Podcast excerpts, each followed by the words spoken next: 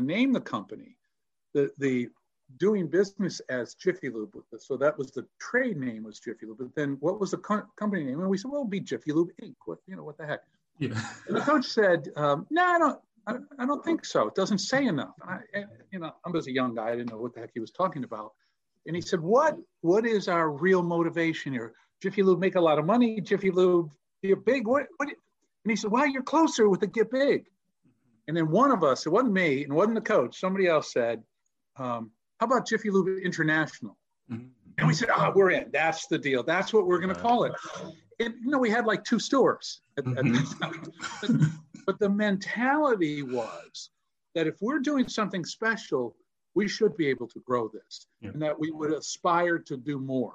Mm-hmm. And that that had a profound effect on the way I think about high potential ventures and growth in creating value. Exactly, exactly, exactly, exactly. And, and, and I think uh, that says a lot.